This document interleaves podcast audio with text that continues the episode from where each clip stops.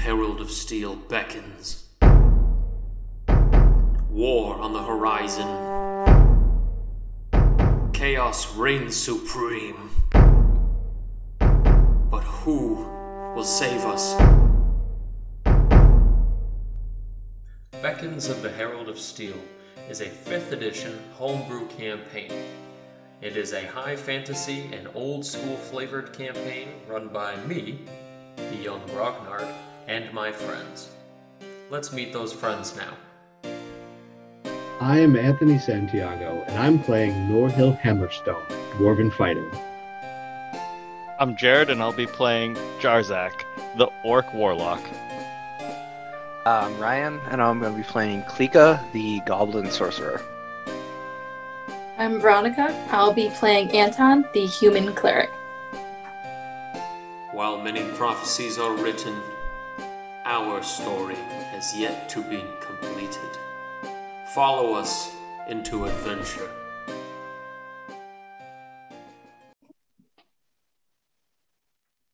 Welcome back to the podcast. It is I, Grognard the Young, the Young Grognard, kicking it to you live with another episode of the Beckons of the Herald of Steel campaign with the adventure, the Kings, and the quest, Gor'Gereth. You know, speaking of Gor'Gereth, the last episode was kind of a truth bomb doozy where Jarzak came clean about a certain character named Jakad, uh, apparently King of Gor'Gereth, somehow, some way uh, relevant. Um, but yeah, we found out that the people of Glory Wake are being held in Gor'Gereth now as potentially spoils, slaves, maybe a bargaining chip. Hard to tell from what Anton was able to gather from sending messages to uh, uh, the High Priest Thrail there of Glory Wake. Um, the party had just arrived in Quarrydale, arriving in Enton, and um, had a moment to speak with the council of the staff and where we left off was the group of the gnomes and the halfling and a few dwarves in attendance uh, speaking about what the potential i don't know what they could do with this metal. And basically the uh, short skinny of what they got was it's going to take a lot of time and research to figure out what they could possibly do to work with this metal to get it to you know fit a certain shape a molding so that they could reconstruct it fit it in the portal make a way to the immortals. So with all that being said, the last note you guys got from the council of the staff was that it's going to take at least a 10 day for them to figure out what they have to do in order to mold or smith with this this device to be able to fit it to fit into the uh, the portal itself so from what you know 10 days they're sending a group of gnomes over to Boltzcrag in order to go there make a mold, fit it to the actual portal itself, and then bring it back so that they'll have something with which to actually, you know, potentially melt the metal down into to properly fit it. But the real question that they have, and the thing that's perplexing them immediately, is wondering what the heck they could do to superheat a metal such as this in order to possibly get it to be like crafted, you know? And so, with that, the dwarves and the gnomes say that they're going to do everything they can to figure out as quickly as possible.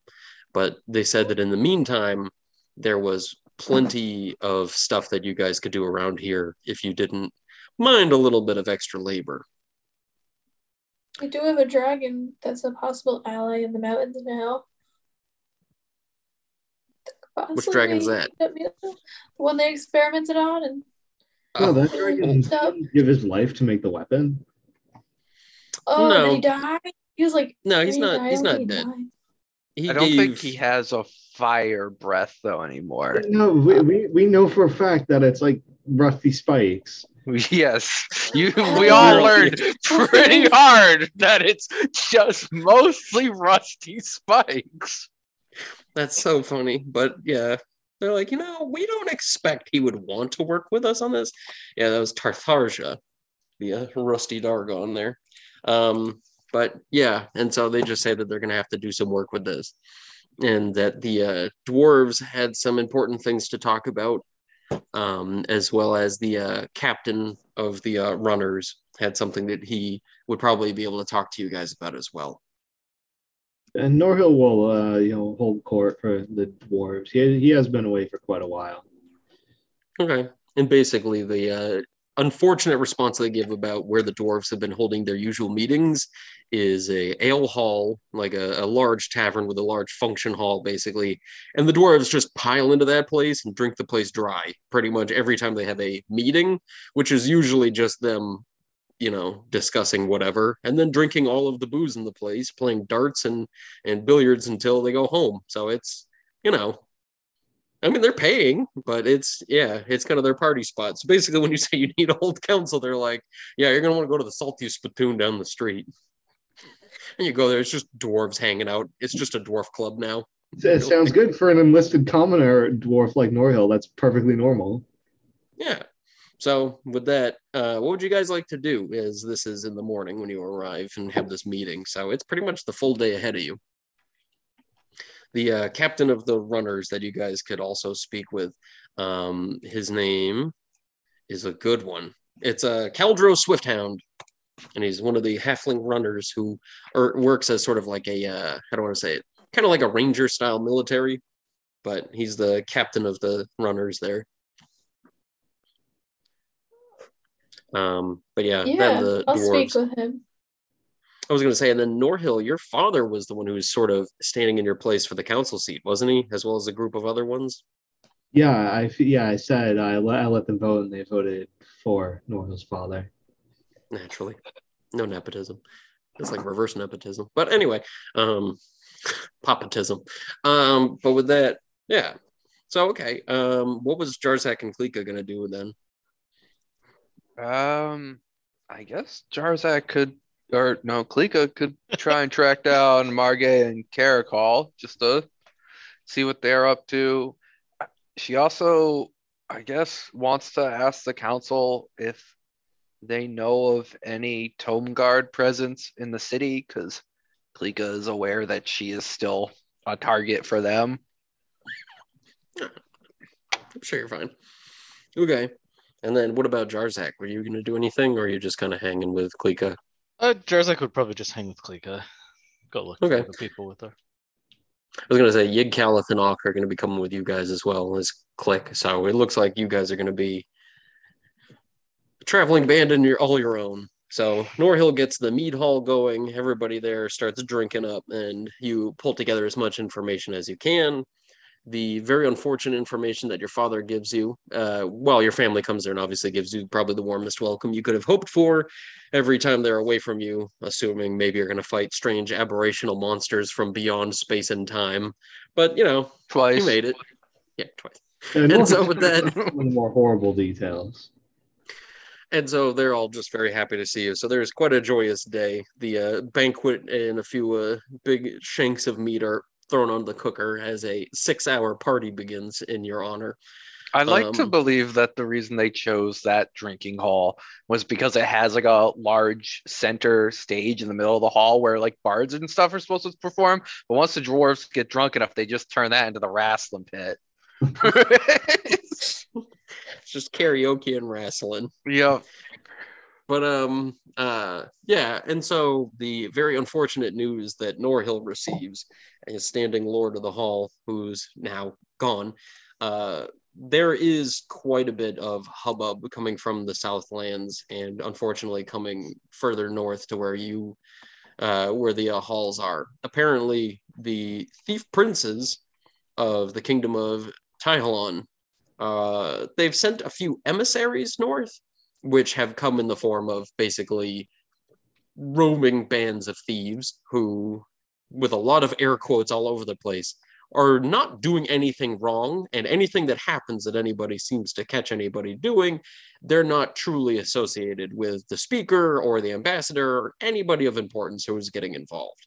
But basically, what you've heard is that they've been trying to find ways to talk to the dwarves and buddy buddy themselves with deals and trade routes and a lot of very extortiony sounding stuff you know a lot of things to try to get very close to the dwarves. And the dwarves being well the dwarves of the hall are not associating themselves with humans unless they absolutely have to especially not being business partners. But unfortunately what they've heard is that there's been a rise in crime with bandits in the area all since those guys have come north to have meetings in the uh, you know, in the valley with the dwarves. So it's it's brought in a lot of very unnecessary crime. The only bit of information that they've really been able to grab that seems to be of any like reputable importance was uh, the name Erlisle, Erlisle Yilpon. And apparently, Erlisle is the one who came to give sort of like the big intro speech. Very slick, very attractive guy, and very persuasive. But luckily, the stalwart nature of the dwarves there is one to keep them at bay. So that's the one person they could imagine maybe the person to talk to about this. But yeah, that's the unfortunate news that they've got about that. Apart from that, from what they've heard from the gnomes and the alchemists and everything, that stink bomb went off, and it's basically a well impromptu mass tomb. Uh, you know, it, it's the second one we've gotten. It's the first one you've devised, but yeah, Duergar are not surviving, going in there with uh, various breathing apparatus and finding ways to get through there comfortably. It definitely cleared out quite a lot. Uh, all of the metalworks down there have rusted and deteriorated.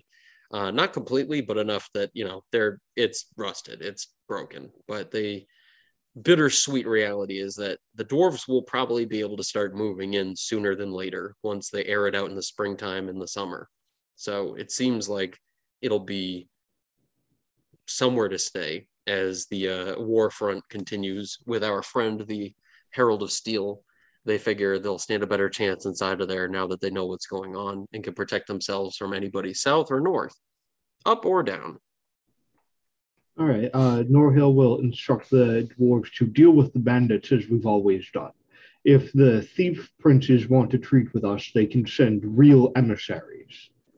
Um, as far as the uh, halls go, as, as soon as the air is safe to breathe with no protective gear, uh, uh, focus on opening up new mines and finding fresh veins of metal untouched by the weapon. Uh, that way, we can be begin repairing infrastructure. Perfect. Okay. And so Anton, on the other hand, wanted to go meet with the captain, Mr. Caldro Swifthound.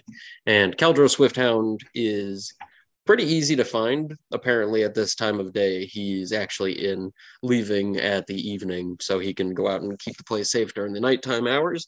Um, but you go to meet with him at the barracks, and he is a small, very short, very wide halfling, definitely a stout halfling. Uh, his mustache reaches at least three inches from each of his cheeks, way off his face. It is just wow, like Salvador Dali just style, just wing flying off his face but he like religiously keeps with him a greyhound that is very stout as well as him. Sort of one of those things where the dog kind of looks like the owner a little bit but he himself seems to be wearing the most regal looking military equipment that he could possibly wear. But when you approach and come into the uh, the barracks there he seems to know you by face and by title.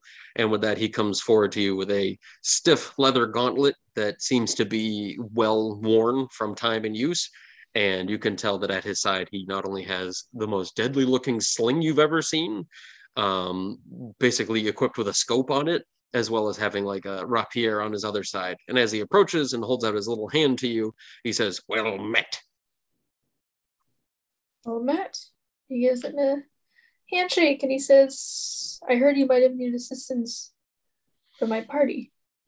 And he says, I've needed assistance from all ends, but unfortunately, as anybody could tell you, we are not doing well. And as war is on the horizon and hanging around Corydale on all sides, the best we can do is what we've been doing with the runners to keep the Iron Maelstrom at bay. Those strange, rusty, metallic men have been nothing but a nuisance for us. But luckily, with our wonderful strategies, with decoy villages and traps laid on the horizon, they've been little able to get anywhere near any of our homes or civilizations. Unfortunately, however, we have been dealing with a very strange and uh, unfortunate other problem. Humans have been involving themselves in our affairs and in our lands. And he gives you a quick up down once and he says, No offense. But usually, when humans enter our lands, it's to steal our gems, take our magics, steal our alchemical supplies, or cause general mischief just because they were a few feet taller than the rest of us. No offense. Are they refugees of war? I don't believe so. Unfortunately, they're very strategic, and it seems like what we're dealing with are career burglars, as well as highwaymen and extortionists. These are people who are very good at what they do. It would seem we're dealing with a very well trained force that know particularly how to get under our skin and how to latch themselves in, sort of like a porcupine's quill, something that spreads once it's under the skin and makes it that much harder to tear out. You know, usual banditry is pretty simple attack a carriage, attack a caravan, take the stuff, go. But these ones work differently, and we have fear that they may be coming from the south, maybe from the kingdoms of Taihalon, but from what we've heard from the dwarves, this is likely the case. All I'm looking for is for some sort of way that we can try to root these people out. If they're this organized and this strategic, they must have some sort of a person in charge. So, my best guess is that you'd be able to, and at this point, the door opens and Caracol and Margay come walking in with a couple of hounds at their side as well.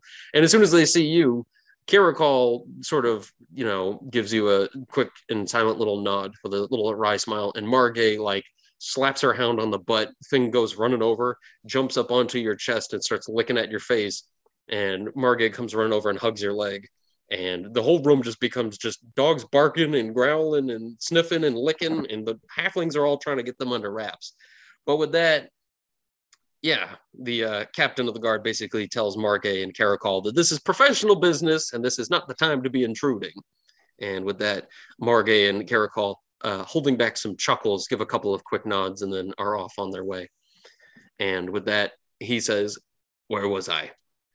If I can be, I think the best strategy here is just to figure out who's in charge. Because if they're working this well together as a unit, there must be somebody who pulls the strings. If this is an organized company, there must be somebody in charge. And unfortunately, I don't know who that is, and I don't know how we could find it perhaps if you could maybe involve yourself in their ordeals or their crimes or something, you could find out who's at the top.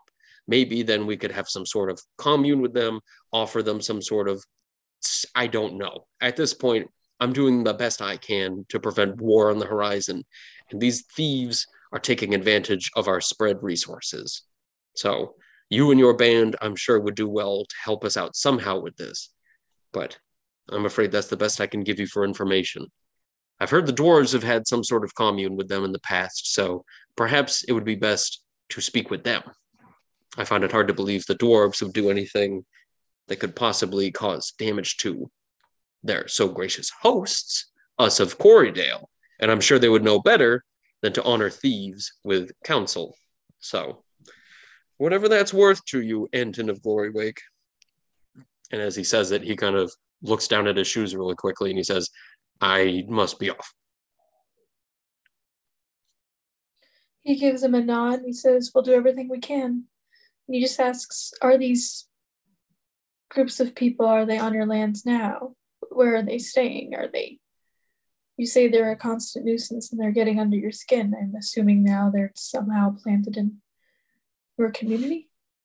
And he says, if they're in the community, they're amongst the the peer like any other travelers. He says, obviously, no offense to you, but how did you make your way here? Just like any other human in such a port city, they could be here for any number of reasons, and that's probably how they're hiding and extorting and blackmailing many of the people here who are trying to make an honest work. He says, I don't know that there's any actual camps or anything like that, and I think they do better by not doing that, which again, this is the orchestrations of somebody who knows a lot of what they're doing. But in any case, I'm afraid I, I must be off. If I don't get my sleep now, I won't be much help to anybody when I'm on my watch this evening. He gives him a nod that he can go And off so- and rest. And then he'll try to find a way his way to Norhill to get him this information. Okay, so you hop over to the mead hall, and I mean, yeah, the little ale house there, and you can see that the uh, pit has been brought up in honor of their king returning, or at least lord returning. And you see Norhill speaking with his father and his little council of dwarves as one of the dwarves flies from the air and drops the people, the dwarf people's elbow onto another dwarf's noggin and knocks him to the ground. Um, Jarzak and Klika, however, asking around for where Caracol and Margay could be um, from what you've heard, people say they've been conscripted and they're doing work in the military at this point, joining the runners. And it looks like their work as travelers and rangers and bounty hunters put them in pretty nicely to be doing work at the barracks alongside the military. And so I imagine the time it takes you to get there, as Anton has left, uh, Caracol and Margay have snuck out of one of the windows in the back of the barracks and you guys, Jarzak and Kleek, as you approach the barracks, see them as if like catching somebody in the middle of sneaking out of like their window. They go like going to run right past you guys to head over to follow wherever the heck Anton went and stop dead in their tracks in the road with their dogs looking at both you and Klika, Jarzak. Wait, they snuck their dogs out of the window too? Oh yeah, they shoved him right out. Was like pushed them by their dog butts. And so with a couple of these Scooby Doo looking greyhounds, they're just like, uh, hey. And with that, Margay lets go of the dog, taps it on the butt, and the dog goes flying over and knocks Klika to the ground, slobbering all over her face. And Margay's like, she's like, it's okay. He doesn't mean any harm by it. And Caracol just yells out, it's just like, wait, she's the one with the germ problem. Wait. And with that, the uh, dog just keeps licking and lapping. Click okay with dog licks? No. Click has just gone completely stiff and it's just waiting for it to end. You know, in a, in a previous episode, you mentioned that she sounds like dial up when this happens. Yeah. And I'm like, yeah, so the dial up noise starts coming out because she's laying there. Jar- Jarzak will put himself oh error. between Klika and the dogs. And with that, the dog starts looking at Jarzak instead until the uh, two of them can pull him in. And with that, Margay reaches out with open arms and gives Klika a hug, climbing on top of her while she's on the ground to give her a nice hug, and then stands up, stands you up, and brushes the dirt and slobber off as best she can while the dial up is running. And she says, So, uh, how long you been in town? How's it going? Oh, we uh we just got back. It was we went on like a little adventure. We saw a god fight a tentacle monster, and then we fought a fish that hates gods and saved a god, and we rode some bats, and there was a big worm. with that, Caracol's mouth begins to slowly drop with every single thing you say, and Margay just kind of like nods and starts acting like it's more exciting the more you talk, which kind of really showcases, I guess, the juxtaposition between the two of them. Uh, I guess more than anything else could. And with that, they, uh, yeah. And, and we met our new friend Kick the Click. Oh, I forgot you had Yig Calith and Auk and Kick the Click. Yup. and with that, Caracol just points to Kick Kicks and is just like, yeah, you know, I was gonna ask about that guy. Yeah, I our, figured part, it was our better party's not to changed a bit. Yeah. Sure did. As Kick is just like looking at the dogs menacingly and hungrily. Click. No. And Caracol just- no. yeah, Caracol just lets out one quick whistle and his dog comes running over at his side and he's like, So uh what are you doing now? Uh, well, we had some downtime, so click uh, wanted to see what you guys were up to. If you had any fun stories. And with that, they say, Well, or at least Margay steps in and she says, Well, we joined the military. We uh, took all our wonderful skills of bounty hunting and we put it forward to doing this kind of stuff. We're uh, doing the best we can. And you can tell for a quick second that Margay's typical bouncy attitude is pulled back with sort of the hellish resolve of being in a wartime in the, like the last bastion of safety that there is on the continent, or at least this side of it. And so she nods a couple times and says, the uh, Iron Maelstrom has been pretty problematic and difficult, and we've been doing a lot of our runner tactics to try to make this work. But unfortunately, it's been really rough, and we've lost a lot of our friends. So I don't know. it's it's really good to see you guys though, and we're very happy to see you around. Usually that means good things, and I don't know, maybe uh, well, I guess he went to bed already, but your friend Anton was just in there speaking with the captain and talking about something important by the looks of how upset he was when we tackled him with a dog. But uh, yeah, I think he wanted to go hang out with his buddy at the uh, ale house. You know the one. And as if to add punctuation to this, a dwarf in what looks to be like a luchador outfit goes flying through the window of an alehouse down the road, scraps himself up off the street, and runs back into the building. And Margay's like, Yeah, that one. And Caracol leans in. And he says, This isn't part of our jurisdiction, is it? And she says, No, no, no, we're off the clock. He says, What's a clock? And so with that, um, Well, Klika's really glad that you guys are both okay. Um, a lot of bad stuff has happened to the places that Klika and her friends have gone, and she's really happy that you two are still here. And she's gonna give them both another big hug. And so with that, they uh, don't really say much afterwards to that, but they give kind of a knowing nod and remind you that you should go catch up with your friends while you can.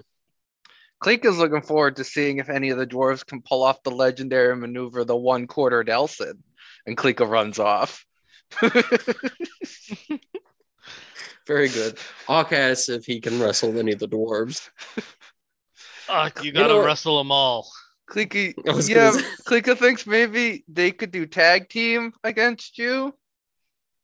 You know, he has Jarzak if Jarzak wants to get in on it. You know, uh, as strong as I am, I don't, I don't think that's for me. I'll, I'll catch, I'll catch you guys in a bit. Jarzak's gonna Oh. make his way to the docks. I at Okay. some point while we're traveling, Klika does want to pull aside Eucalith and ask, um, Eucalith, what I I know you have some knowledge of what your people might be up to. What are the chances we have to be worried about any dragonborn assassins while we're here in Enton? She basically keeps her reptilian eyes on Jarzak as you're talking to her, and as Jarzak skirts off to head down to the pier, she, under her breath, in the most like nonchalant way possible, says, "We are all in very grave danger, so long as our faces are showing in daylight or at night." And as Jarzak goes bumbling down the road, she's just like, "I'm going to keep an eye on him. Stay close to the dwarves." And with that, she bounces off down the road that way. Okay, be safe. Jarzak, can you roll a perception check? Sure can. Turns out Yig Kalith was sent to kill Jarzak. it just kills him. This is a message from Shakan. Uh, I mean- 18? What? 18? Okay. So, what did you want to do down at the docks? Uh, want to find the captain. Okay. And so, yeah, he's still by the boat and they're still unloading things. It's only been a few hours, but still, in the matter of time that you guys are, you know, doing stuff, they probably would be wrapping it up now. So, you'd be able to find Captain Brongella pretty easily. Um, is the first mate there too? The guy I talked to before. Yeah, Lucky Dog would be there too. So, uh, Lucky Dog, I think I think you're right about the whole breathing thing. he he his eyes get gigantic and he starts like doing the hand on the throat like shut the fuck up he's just like i don't know what you're talking about why are you breathing heavily perhaps you should see a clinician about that Yeah, it's real hard for me to breathe. Like, can I pull Lucky Dog aside? Lucky Dog, I thought, I thought you wanted this to have the captain be able to, you know, not breathe He said- anymore. and so he says look Eucalith just hears that and throws a dagger through the captain's throat. Done. no well that he says he is way too proud of a man he says you can't we can't talk about it like this he says you just got to be quick about it be honest about it and be upfront He says he's not going to like it if we make it seem like we're doing him a favor, okay? Just give it to him before he has time to let his dignity and his pride get in the way, okay? Just- Captain, just- Captain. you know, he was already on his way over here, standing there listening in on all of it. So, Dolphin Boy heard some fucking news about you. And he just says, okay. What did the dolphin boy hear about me? Apparently, you used to love? What the heck's that crap? And with that, he gives a dirty look to you, which turns into dark storm clouds as he looks over at the first mate. And the first mate looks over at you like, what is this? Why are you doing this? He, he's a human, right? Yeah, they both are. Yeah, uh, with an elf, right? Nonetheless, you know they live a long time, right? And with How, he, how would that even his, work to begin with? his eyes become slits as he looks to you with a deadly force you have never seen on him. Not even during the uh, mutiny did he look so ready to kill a man with his bare hands. And so he looks to you real quick and he says, Count your words. that would never work without these. And he hands over both the stones, the one for not aging and the one for not breathing. And so with that, he as he like gets ready to lift a fist to like, or I guess with both hands to strangle you, he slapped the stones in both of his hands, and he looks down at him and he says, "You're gonna hand me some old rocks? What do you think? I don't have money? You think that this is No. what this is about?" Hey, no. one of them makes them so you might be able to live as long as they can. And the other makes it so you can breathe on, well, you don't need to breathe anymore. So you can live underwater. And so with that, he looks down at his hands and he looks very angry at you. Accept them. And then he looks over at the lucky dog, and the lucky dog's like, "Yeah, accept them." And he gives a dirtier look to Lucky Dog, and the dog, Lucky Dog's like, "Please." And so that, he hands over the aging one, and he hands it back to you, and he says, "Look, I know he told you everything, and I know you both know very well how much I miss her. But for me to possibly find her." is going to take the rest of my life to do so.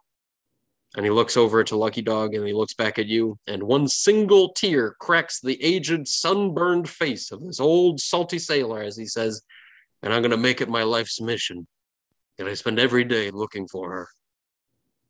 And he looks over at you guys and he immediately like tears off the clothing that he has that's extra bunchy and bulky. And he, I don't know, starts running towards the ship and stops on his way going down the stairs to the pier. And he says lucky dog she's yours. Whatever they need from you do it. It's all yours. And he just swan dives just full on whoop, right into the water. You can see him just swimming that way out Oh no, that's the side of the ship with the zombie shark attached to it. Look out! oh, shit. I guess uh, he didn't want to live forever. lucky dog's just like we, we could have had him hop on the boat right Yeah, for sure. But he's like i will be right back and he just starts chasing after him and jumps in the water after him no, Lucky Dog, what? Uh, okay. Jarzak ironically jumps in and dies because he drowns. wow, I guess he really did need those. but you can see Lucky Dog gets stopped in the water. Uh, I mean, sorry, the uh, Captain Brongella gets stuck in the water, and the Lucky Dog is able to bring him back. And then they start hurriedly start loading things back onto the boat. Hey, hey, Captain, And- real quick. Literally, the boat goes way faster than you, but you can just like dangle off the edge, hook up another anchor point, and you're just that anchor. Like, I, you don't have to run across the bottom. It's all gonna be real slow. Use he starts boat. just waving his he waves his hand at you and he says, "Listen, you've done enough. Again, it's yours when it's back." And Lucky Dog, he puts one hand on his shoulder. He says, "He's yours for the assistance." And he starts to tell him. He says, "I'll make sure it's taken care of." And they start loading up the boat as if to take out of here and get going. So with that, Yig Calith puts one hand on your shoulder from out of absolutely fucking nowhere. Holy And it's just like- shit! I've been here the whole time. Yeah, Yig Cal, Calith you just like- cannot, you cannot sneak up on me like that. I almost, I almost tried to cut you. What, are, what are you doing to me? and she just says, "You're a very good person for what you've done." Uh, yeah, you know, it's nothing. Let's uh, let's go, let's go watch, let's let's go watch them wrestle. And he says, "I won't say anything." But with that, yeah, the uh, group go to the uh, wrestling hall here where dwarves do their business and stuff. And Och is currently wrestling a team of four dwarves. and one of the dwarves, the one who flew out the window in his little luchador outfit there, got a crit on his athletics and takes Och to the ground. Och was able to hold down two of the other dwarves, but then the third one just flies to the air. I just Nelsons imagine him like and Rey him ground. Mysterio style, just spinning around him. and so with that, uh, and Og and Jarzak and Klika and everybody, Kli- I guess Kix is there too, which, yeah, very good. Kix is trying to eat one of the dwarves. But anyway, the, uh, like, bad. Trying Um, to eat one of the drawers while the other one dr- like paints a luchador mask on Kix's face. Like, yes, this one, the ultimate wrestling machine. with his fucking peg leg. Ew. That's what happens when you hit the random character generation button in a game, isn't it? You get the insect with a peg leg and a luchador mask. Very good. Who also happens to speak through telepathy. But anyway, um, okay, so oh, everybody joins. The only playable characters in this game are human. Yeah, right. Um, so you uh, approach Norhill, who has just finished his little council with the dwarves, and I guess the party's all gathered together now. Uh, I know that Anton was probably the first to get there and speak with him. So, uh, Anton, did you want to speak to Norhill first? Yeah. Um, Anton's just gonna basically give him the lowdown that the halflings have also been having issues with human possible thieves, a organized group coming in, swindling members of the town and causing a lot of trouble. That maybe the dwarves have also heard of this. That we're asking for assistance with finding the source of this issue, source of this group. They have, and they wear their association uh, with the thief princes of Tyhalon on their sleeves. From what I understood from the guard, I think the halflings would prefer that they would not have any part of this community. I don't know if they mentioned something about something you should be aware of where the halflings would assume the dwarves would keep to their side and not even consider trade possibilities with the humans due to the halflings giving the dwarves their land as a place to stay in this time. Trade with cutthroats and bandits. I wouldn't trust any goods that move through them, you know, let alone the men who carry them. I think you're right. Uh, flushing the flushing out this threat will help keep everyone focused. Can I do a history check to see if I've even heard anything of these land of thieves? Thief Yeah, princes? anybody can anybody can roll a history. Um, I guess that would be it. Yeah, I guess it would just be history. I got a 16 history. 12. 15. Okay. Anybody else got anything? Yeah, I got a 15. Oh, okay. So all three of you, uh, or I guess Anton, you got the twelve, and then we got a sixteen and fifteen. Yep. Yeah. Yeah. Okay. So basically, uh, what Anton knows is that Taihalon is known as the it's the kingdom of Taihalon, but everybody knows it as the kingdom of thieves, where there's basically a series of princes who are each gifted some symbol of power, like a ring or a crown or a scepter or something such as that, or like a you know any any sort of magical means there. But basically, anybody who has that enchanted gear is basically prince of that location. And the idea is that in this kleptocratic government, if you can take that item from them, you have full right to be in charge. And basically, the idea is if you're that much of a shitty ruler of a gang of thieves, a, a city of thieves, that you would let that be stolen, you did not deserve to be in that position. So it's a really brutal place to live that sort of has the weird grace and deftness of a place that's run by just constantly calculating money making schemes where everybody has to be three steps ahead of everybody else. And so the idea that these people are coming to the north is not good and from what Norhill and Klika know, it's pretty much that same story. The only thing that you guys, I guess, would know more so than that is that the outside looking in, it's very barbaric and very silly to have a kingdom of so many thief lords and all that. But from what you guys know, it breeds super efficient business, and each of the cities down there are doing really well. The mercenary labor down in that place is amazing and it's not the kind of place you ever want to have some sort of trade issues with for one reason or another.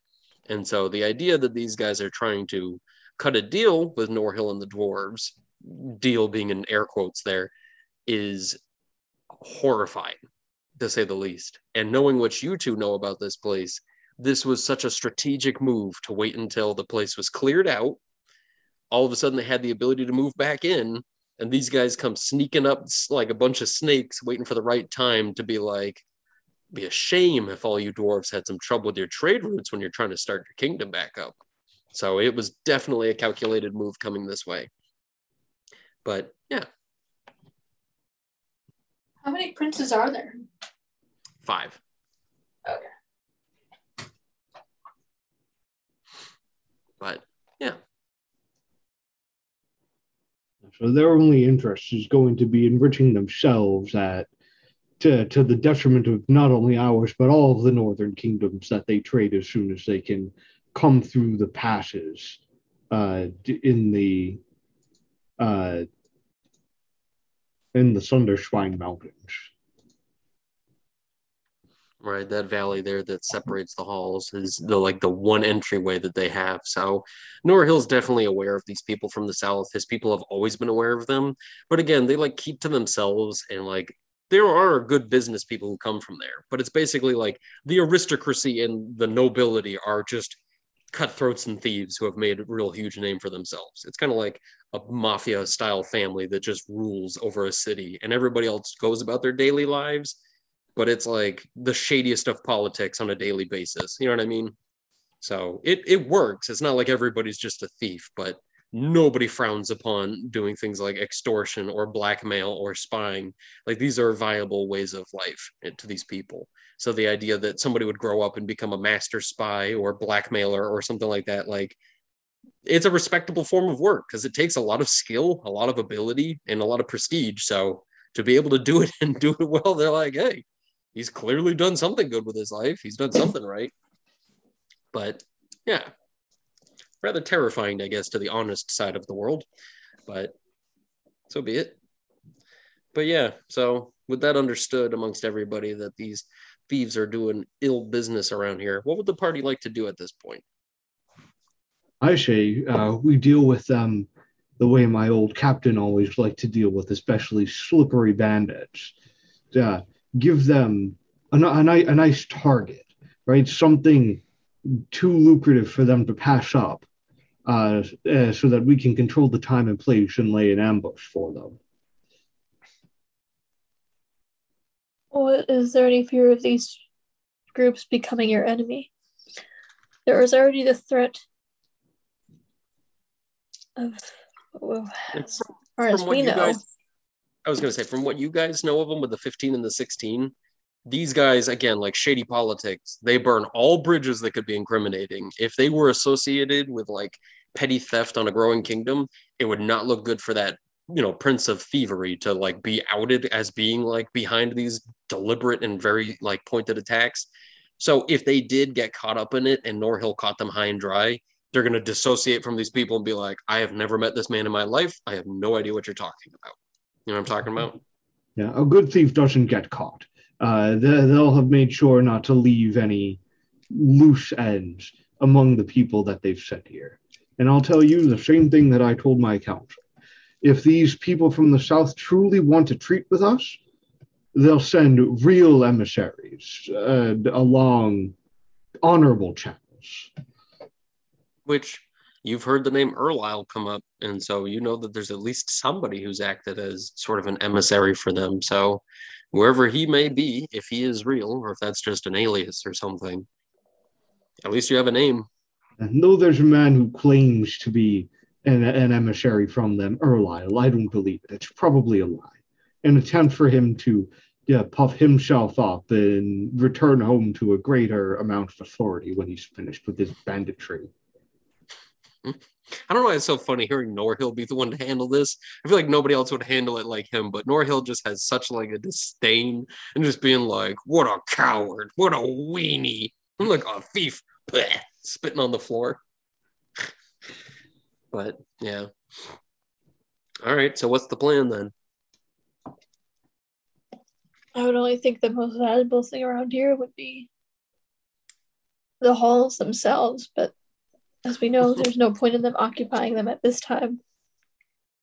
Uh, it's all it's it's all about controlling the time and place. Uh, the, the the best bait would be an actual merchant caravan moving through that area. Uh, but uh, f- uh, failing that, putting one together ourselves uh, usually doesn't fail to draw the attention of these small timers. Do we want to talk to um Captain? Uh, where the fuck- Caldro? Yeah. Lost his name. Yeah, do we want to talk to Captain Caldro about setting this up then? Work with the halflings and the small folk? He'd know the most, and the small folk deserve to be involved. What Caldro did mention as his best plan of attack would be finding some way to figure out who is in charge. Cutting the head off the snake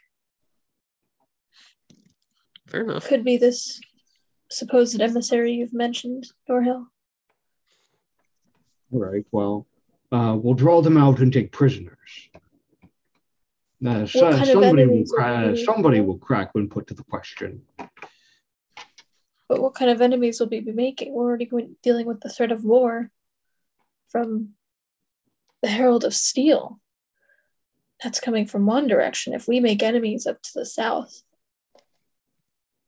it's not a good way to be. And understanding the state Ascabellum is in, If the princes are smart, I only worry. to- uh, if the princes are smart, they won't go to war over something like this. That is a pretty bold move to go to war or something like that. But then again, I mean, I don't think Anton's wrong with that assertion that like this could be such an a tiny little move. To, it's like the Lusitania. You know what I mean? It's like they were looking for any excuse to be like, oh, war, we're going to war. Like, but I, I just sneezed. Like, yeah, it was gross. We're going to war. You know what I mean? Like anything, any excuse to get out there and do something to to fight the uh to fight the dwarves. Anton might not be wrong in that. He's also worried about Ascabellum, hearing what the way the king was in their absence. He has no idea how this bringing about of era will even affect that. He, this whole, uh, he has no idea what to expect of the Ascabellum forces. You see, that's uh, that, that there therein lies the true genius of my old captain's method of making sure to hit them while they're trying to take down an actual target.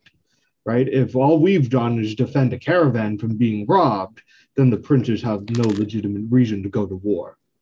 All we've done is just stop an attack and arrest lawful criminals. Anton, oh, sorry, Norhill, war is not a logical thing. Anyone go to war for anything they feel. I don't know if we should simply think of a certain act not triggering them. I, at this time, with the way things are, could happen for any reason. about, uh, talking to Norhill, specifically Norhill, and telling him that war is hell and war is chaos, and the fact that Norhill, being such a logical, lawful character and viewing war in such a logical, lawful way, is just like the complete like opposite of his mentality on it. I would imagine.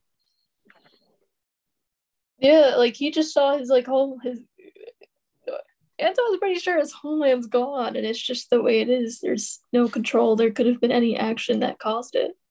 Oh no, we're dealing with the wartime Anton, not the depressed it's snowing out Anton. No, he's just like war's hell.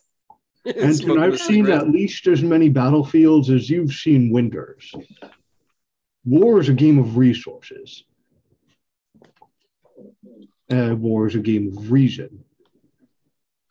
Right? So the, co- the cost of going to war always needs to be greater than the resources you're going to uh, need to expend uh, in order to cross the land, feed and raise an army over a few dozen bandits making trouble uh, along the southern side of the mountains and for the quarry folk is not a good reason to go to war. Yeah, it would be a very big move for them to move to the north to try to go to war. So I, I think Norhill's right in that that like if this is an excuse to go to war, people would know there'd be an entire militarized group ready and waiting at the bottom of the mountains because they're they're like you know a month's and uh, a month two months travel away to move an army. So it's like this is definitely a scouting crew, if anything. Anything more than that, and there would definitely be more signs. You know what I mean? Got it. Anton Shayish just then he's like, well, I guess then beyond setting a trap, they really have to find their motives. If they're as simple as simply stealing goods for the sake of stealing goods, that's one thing, but I'm curious how they're being affected by the front of the Herald of Steel. I don't imagine that hasn't reached somewhat of their borders yet. Perhaps, but then again, that might be the one safe space. So I suppose From what I've heard, they haven't moved any further south than Dustwind. Not since the initial attack on the halls, least waves. yeah, yeah. From what you guys heard for the news, there, the Cordale is sort of like the last spot, and because all that stuff is in the south, they haven't seen any of that. So, I mean, it could be the case that they're preparing themselves for war, sort of like maybe the orcs are, but. Yeah. So if the plan is to meet with Captain Caldro, you do know that he went to went to sleep for now, so it might make sense to meet with him at night before he leaves for his watch. So would that be the plan? Yeah, that's Yeah. Okay. So in the meantime, everybody's wrestling and drinking at the tavern, getting free food as the uh, dwarves have made a good name for themselves around here as craftsmen and doing labor out in the fields and stuff. Now that everything's thawing out, they've taken up the work as farmers and, you know, cow hands and all that stuff, doing as much work as they can for the yeomen. So they're definitely more than willing to pick up your tab on all the drinks and festivities for the night. Um, but yeah, as night falls, uh, the group head down to the barracks and you guys meet the captain as he's prepping himself and his dog, uh, as well as uh, Margay and uh, Caracol. And so, as you guys meet with the captain, what would you like to say to him? Captain, please, if you have a moment, I wanted to discuss the thieves that have been causing issues in the countryside. He says, I only have a moment. What can I give to you now? Well, I, had hoped to be able to uh, plan a joint ambush uh, against them. You know, uh, plan a target, something that will draw them all out in force. Uh, that way, we can take as many of them as possible in one swift action. And so, with that, he says, as he kind of like nods really quickly, thinks about it for a second, strokes his mustache, and he says, Caracol, I need your help on this. Help them. And with that, Caracol gives a quick nod and looks to each of you guys, and he says, I'm sure nothing could go wrong here.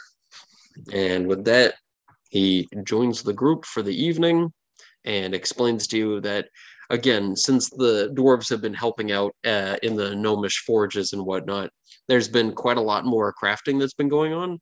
And as they're prepping to move stuff back into the halls and selling things to Dustwind right now, making a huge profit in an occupied Dustwind, um, there's been a lot of caravans that have been carrying metal goods. Um, so Caracol figures the best thing to do would be to take a caravan absolutely loaded with metal goods and start heading it across the uh, the valley towards the dwarvish halls. But he says you probably won't even make it a day out there before you get attacked. So he says, it seems like in the morning you'd probably be able to pull this off and get it done pretty quickly. Good. And uh, even if it takes them longer to notice, at least we'll have uh, delivered a load of metal goods to the hall, so we can at least get a start on repairs that way. Fair enough. Okay. Um, yeah. Oh boy.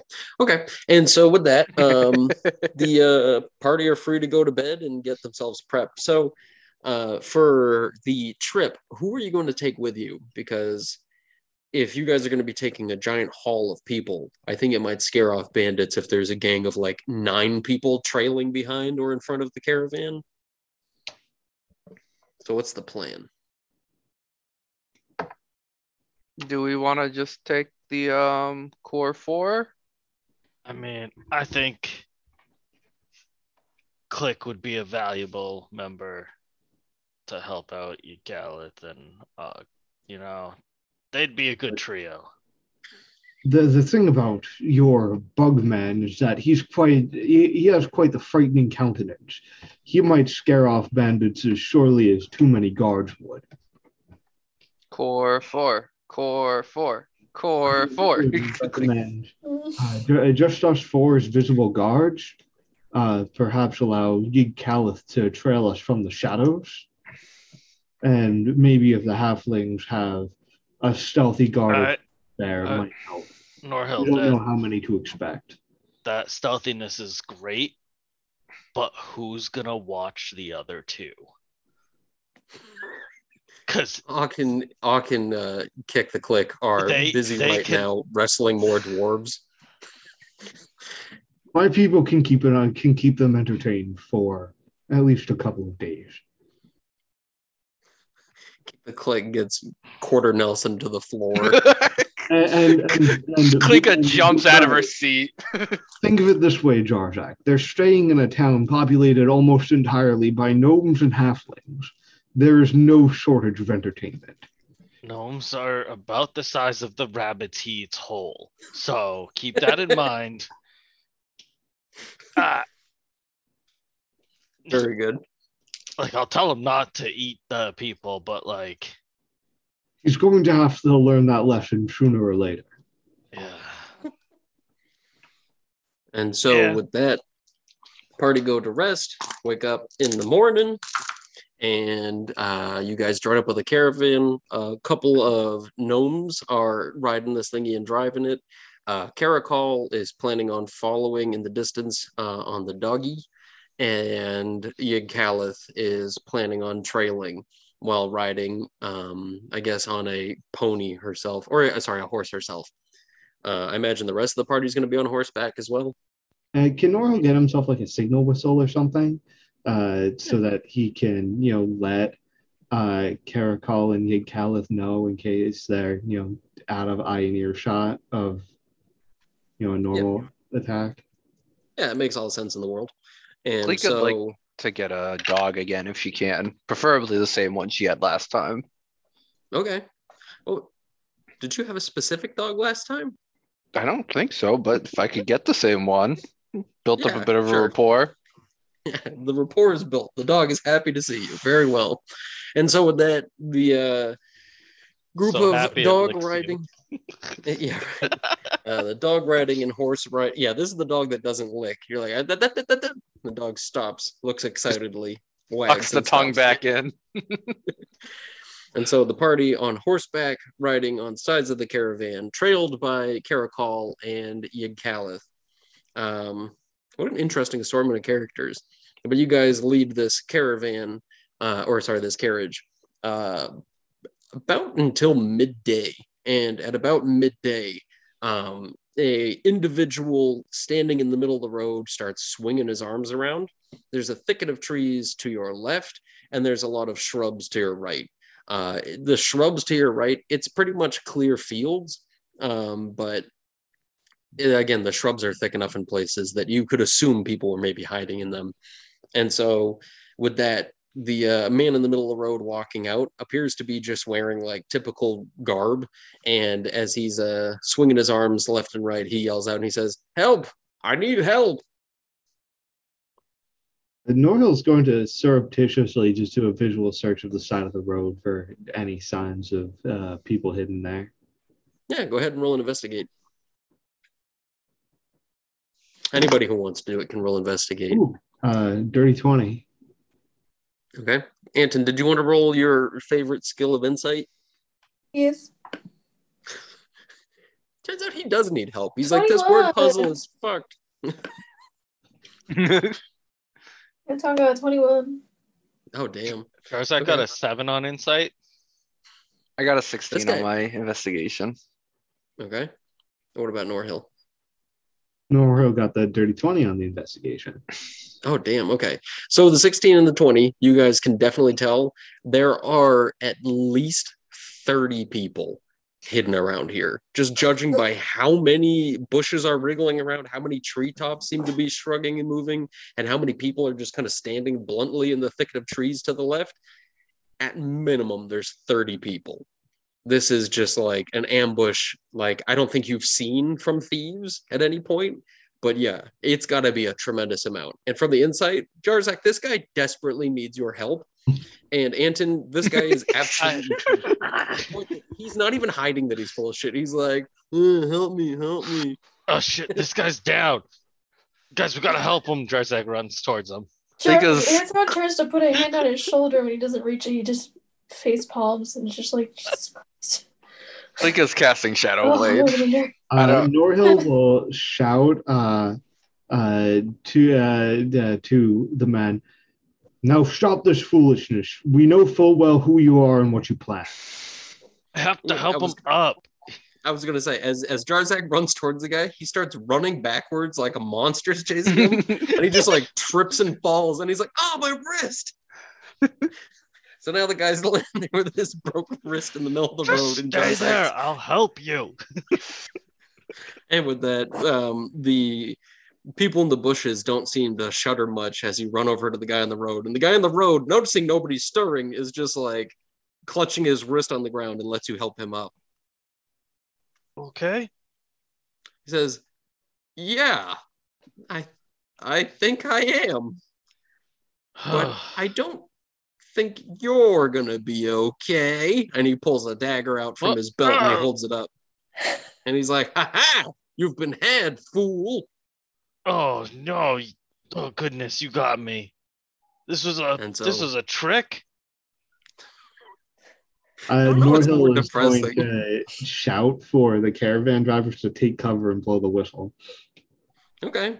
And so with that, um, people come popping out of the bushes and everything, and crossbows and slings and everything are brought to the ready. And as you do that, one voice yells out from the trees and seems to bark back at you guys and says, Put down your stuff and just give us the carriage. We know who you are too. Well, if you know who I am, then I think you know that I can't do that. And with that, uh, man who looks rather attractive with his hair slicked into to the sides and pulled back with a nice petticoat, he comes out with what looks to be a rapier at his side and a crossbow at the ready. This crossbow looks oddly similar to a crossbow that you saw Fucking a long, Christ. long Is it time the ago. string? Is it the, uh, what you call it? The, Shendel Grip. No, where- but where's it our looks- vial of water so we can draw? We got we got one from Yura. Quick. But with that, Anton's just he, not gonna drown everybody. Look, I didn't say that's what it was. It just looks similar to it. And so with that, he holds it at his hip and he starts looking you guys left and right and he says, Oh, I know all of you. And with that, he gives a couple of nods and he says, Oh, yeah, Glenn Gabora, huh? Been a long time. I've been waiting a long time for this sort of deal. Now, we have a couple ways we can go about this because I know people of your stature and your renown have a lot of money, a lot of really nice toys to you. It'd be a shame if I were to take a couple of you down. Sure, we probably couldn't kill all of you, and maybe this is something of a suicide mission. But maybe, just maybe, if we all aimed for one of you, we could stand a chance to kill you. Maybe. Now the question is Do what they say. They the guy got with the me. dagger, with like the broken wrist. He's just like standing there in front of you, wearing a T-shirt that says "I'm with stupid." Like this guy is just the most ill-equipped one in the whole gang. and Jarzak standing there with his hands up. Guys, listen. But with that, he says, "The question is, who out of you do you think would be the most painful to lose? Lord of the Hall, Child of Destiny?" Beat me, Hi, don't kill Klika. me. And he says, perhaps that one points over at Jarzak. And then he points over at Anton and says, or maybe, just maybe, the light bearer, maybe the last one who could save Glory Wig. And when he says, so which one of you should we aim at while we're playing a game of bargaining here? Telling me to lower my weapons? I'll make you a deal. We'll kill one of you. How close are they? Do that and your fate is sealed. They're about 50 feet on either side, except for the guy in front of you. Okay. Right, uh, k- kill one of us and your fate is sealed. And not only yours, but all living beings who call this continent home. And then with that, he says, I'm willing to take my chances. But the question is, are you willing to take yours? He says, as long as I'm willing to sell my services, somebody's always willing to hire me. But you guys fighting on your side of the fence in a losing war, they need you, Norhill. I'm expendable. Uh, perhaps. And yet I face an enemy greater than any mortal kind has ever known. And I will and I won't let, you know, trumped up little profiteers like you make idle threats when there are worse things out there. And then he says, maybe these can't be idle threats. Maybe I'll put some uh, real steam behind this. And he aims the crossbow down the line over at uh, Klika. And he says, it'd be a real shame if the one you guys have been protecting for so long was put to death. I heard that even- Tome Guard's willing to pay a pretty price just for her head. Maybe I can make a profit. Maybe just one of my men lives to see the money. Who knows? Do that and I'll make sure that it's the last mistake you ever make. Uh, says, when "Well, Klika realizes he's pointing the crossbow at her and he mentions the tome guard, she's just gonna dimension door to be directly in front of him. Hi, I'm Klika. Yeah, you know, I think we've all had to turn saying I'm Klika, but um, yeah. well, so as you now you won't miss. And Klika just gets ready with her shadow blade. Okay. Yeah, I was gonna say Jesus Christ. And with that, um, he goes ahead and he pulls the crossbow down, not even really flinching much from this ordeal, and he says, Again, I'm expendable. Perhaps you misunderstand what the princes would like from you people. Maybe you can, I don't know, give me a certain sum price, and I'll say that you guys left before we could even find you. Sure, I'll get yelled at, but it'll save us a lot of time and a lot of bloodshed. And I know how much you don't like to hurt people. I know how much you don't like to kill people. Isn't that right? I do what I must. And you, and your uh, your bargaining tells me that you speak not that you speak not at all for the princes.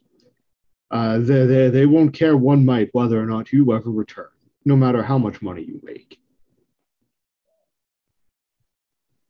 Did you want to roll something for that? I mean, uh, was I intending to? Not really. I mean, that definitely sounded like the kind of thing that would challenge his whole thing here. I don't know which one you'd want to roll. Is that an intimidate or is that a persuasion? I guess it's I guess it's an intimidation. Norhill's not you know playing nice here. He's not trying to convince him of anything. No, but I mean, I just feel like that's a very skill rolly kind of thing to say. That might take him down a notch.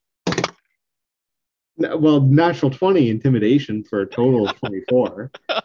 And so with that, he lowers the crossbow fully to his side and he says, Look, okay, we're making as much of a living as we can out here, and we're not killing anybody we don't have to. Okay? If you were any other group, we would have taken the goods, we would have left you stranded and sent you home on your way. Okay? So here's what I'm going to do I am not going to kill anybody. Okay? But I'm going to do what I've done before. I'm going to let you all go, give us the goods, and that's it. How about that? And with that, he holds his hands up and everybody lowers their weapons. About how much are the goods in the carriage worth? About a thousand gold pieces.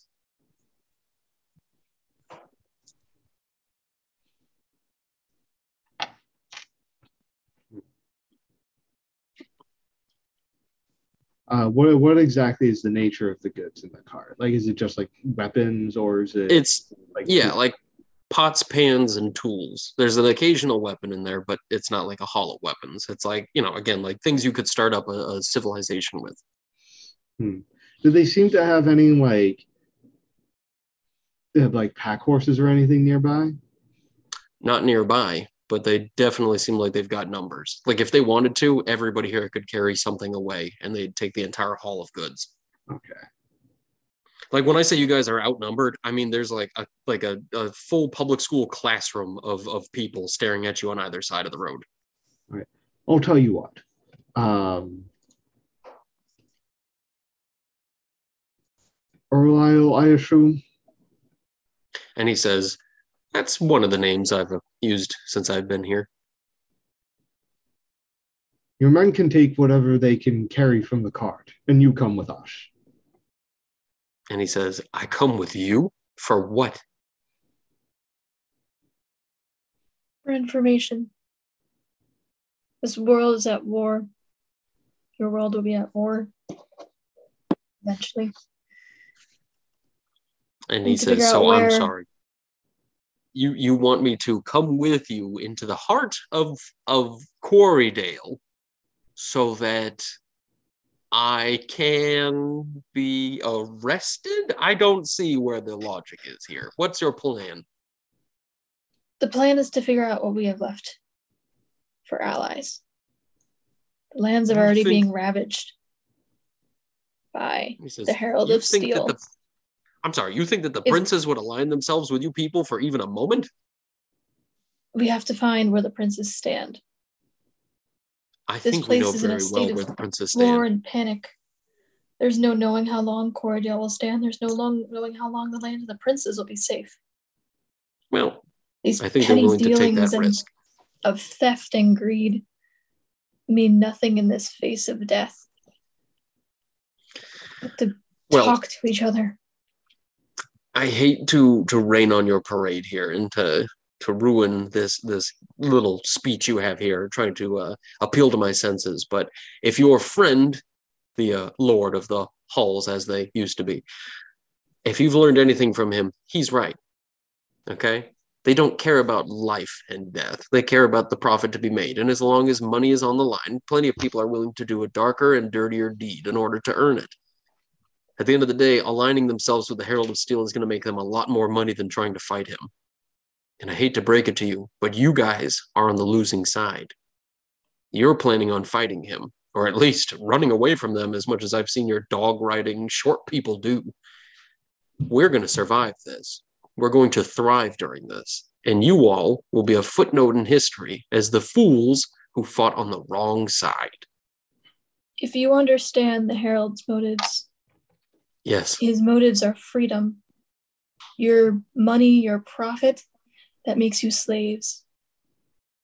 He won't care for that money and that profit at the end of the day. I haven't met too many- master. He is against everything that is masters, and money is one of those masters. And he says, I haven't met too many poetic warlords. I'm going to take my chances. And with that, he pulls the rapier out and he says, Now listen, he gave me a good deal. We take the things and we leave. Wasn't that how the deal went? We can't let them leave this place, Norhill. They are preying upon people who are trying to build back their lives. They're taking advantage of this war in a way that no person should. We can't let this happen. If we let them leave now, they're going to continue to do this. I was willing to hear you out for the sake of my priestly friend, but I always knew it would come to this. And if you truly believe the words that you say, then I'm afraid you are lost. In fact, you've already lost long before the Herald of Steel ever marched upon your lands. On guard. And with that, all the weapons seem to, in like a, a full chorus, an orchestra of bowstrings and everything being pulled.